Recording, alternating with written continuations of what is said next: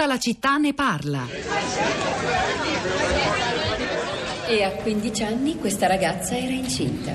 E così decise di non portare avanti la gravidanza. Sembrava sensato. Quella era la cosa giusta da fare. Stava Fammi indovinare, non l'ha fatto. E a un tratto nel suo profondo qualcosa ha detto no. Bingo. Qualcuno vuole indovinare chi era questa donna? La signorina qui davanti. Lei? No, non ero io. Uh, una sua amica? No, la ragazza di questa storia era mia madre. Io, sono io la bambina di cui lei ha deciso di non disfarsi, ma poteva non andare così. Il mio destino poteva essere diverso. Se una cosa sembra brutta, non è detto che sia moralmente sbagliata. Come dice signorina? Niente. Prego, lo condivida. Ho detto. Anche se una cosa sembra brutta, non significa che sia moralmente sbagliata.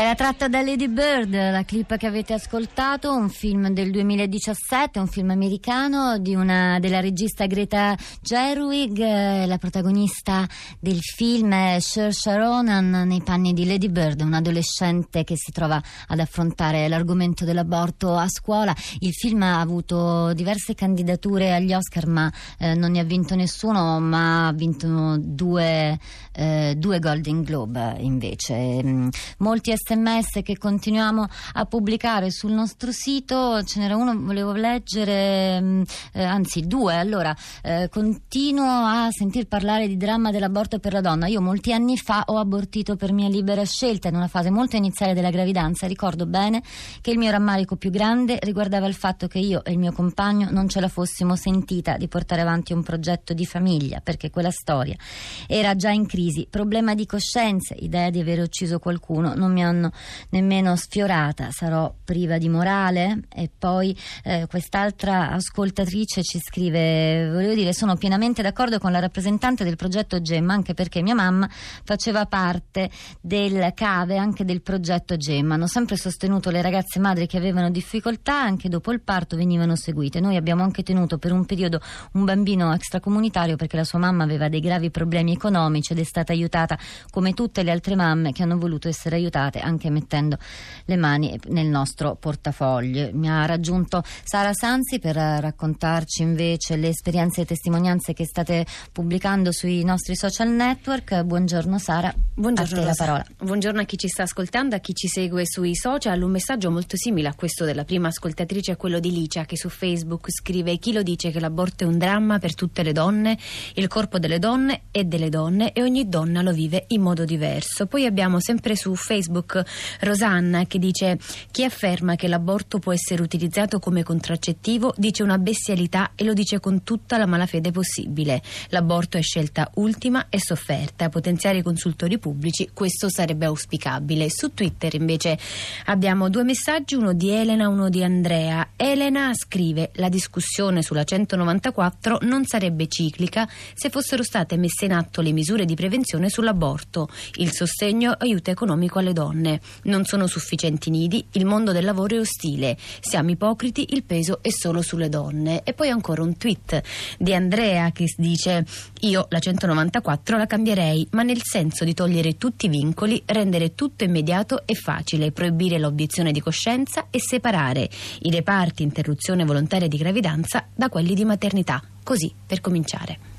Altri messaggi che leggiamo, quello di Ivan, la legalità dell'aborto è il miglior sistema per limitarne l'utilizzo e poi ehm, i consultori familiari pubblici non sono dei centri per l'aborto, si lavora per esempio sulla genitorialità responsabile, si seguono le gravidanze, si fanno i corsi di preparazione al parto, l'applicazione della legge 194 prevede una serie di azioni che vanno ben oltre la interruzione volontaria di gravidanza. Sono collegati con noi tre ascoltatori, saluto la prima che è Tiziana, buongiorno. Sì, buongiorno, buongiorno. Da dove chiama Tiziana? Cosa voleva Ma dirci? io chiamo da Verona. e, La città da cui siamo partiti stamattina. Ah, la città da cui siamo partiti è la città eh, in cui dal 1981 c'è un centro che si occupa esattamente dell'accompagnamento alla maternità, con un difetto. È un centro laico e quindi rispetta le scelte delle donne, di ogni donna.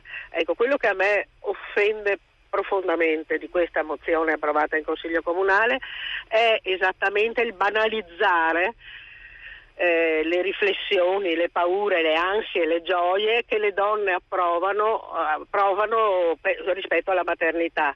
Ecco, ridurre tutto a un mero aspetto economico io credo che sia esattamente estremamente offensivo. E su questo eh, punto, Tiziana, anche tutti gli ascoltatori stamattina sembravano concordi, non tanto sms eh, che ci arrivano e sottolineano quanto le motivazioni economiche siano sempre piuttosto dirimenti nella scelta di fare o meno un figlio e portare avanti una famiglia. Grazie Tiziana per il suo intervento. C'è anche Tiberio, buongiorno, da dove chiama?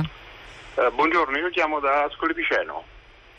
E che cosa voleva dirci Tiberio? Eh, vole, eh, volevo dire quello che ho scritto nel, nel messaggio, che que, l'attacco a, o le critiche costanti ma non produttive contro la legge 194 e poi di conseguenza contro tutto il sistema di garanzie sociali e sanitarie è, una, eh, è un fenomeno che si ripete da tempo e soprattutto in questo momento in cui molte persone non conoscono né quell'epoca né le ragioni che hanno portato al, allo sviluppo di quelle leggi e quindi è un problema di mancanza culturale complessiva che eh, determina un impoverimento della nazione. Rispetto, lei dice, alle, sia alle conquiste del passato, ma anche insomma, allo Stato, non so, per esempio il nostro sistema di, di, di, welfare. La legge 194 fu fatta nel 78 come la legge 180, come la legge istitutiva del sistema sanitario nazionale. È un momento Tutti... fondativo della, esatto, della esatto. E quelle, storia. Quelle la costruzione di quelle, di quelle, leggi non fu un fatto casuale e non fu nemmeno un fatto così episodico o che si può abbandonare in pochi secondi con un tratto di legge. Eh, sono delle leggi fondamentali per la garanzia di tutti i cittadini. Tiberio, grazie anche per aver posto l'accento sull'importanza di conoscere il contesto in cui eh, certe leggi come la 194 ma non solo sono nate. Eh, Sara. Abbiamo Giorgia, Giorgia che ci scrive la consulenza psicologica va fatta nei consultori, nei consultori dove nessuno ti, ti, obbliga ad abortire, nel servizio sanitario nazionale, non in associazioni private di qualsiasi orientamento. Poi abbiamo Spartaco che dice io che ho una certa età ho votato sia a favore dei contraccettivi che della decisione delle donne sull'aborto.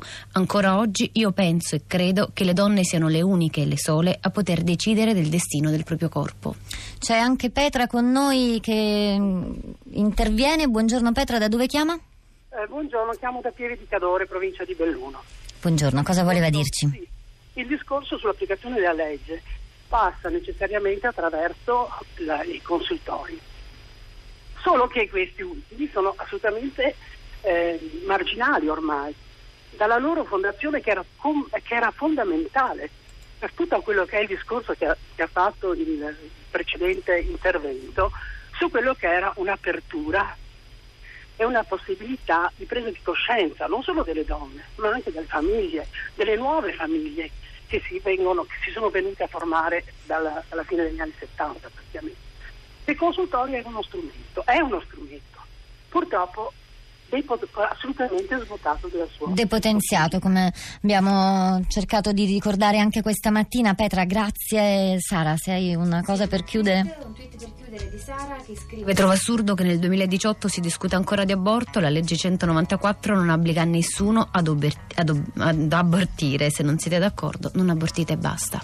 Un messaggio abortito 19 anni fa perché non volevo crescere un figlio da sola crescere col padre sarebbe stato un incubo avrei voluto averlo ma non era il momento il luogo, il caso, non ne ho avuti altri e non mi sono pentita. Avere un figlio. È una libera scelta. Vi salutiamo, Rosa Polacco e Sara Sanzi a questi microfoni, di là del vetro, Piero Pugliese alla regia, Alessia Colletta alla parte tecnica, Cristina Faloci, Cristiana Castellotti vi danno appuntamento a domani. Ora ascoltiamo Radio Tremondo con Luigi Spinola, torniamo domattina alle 10 con tutta la città ne parla.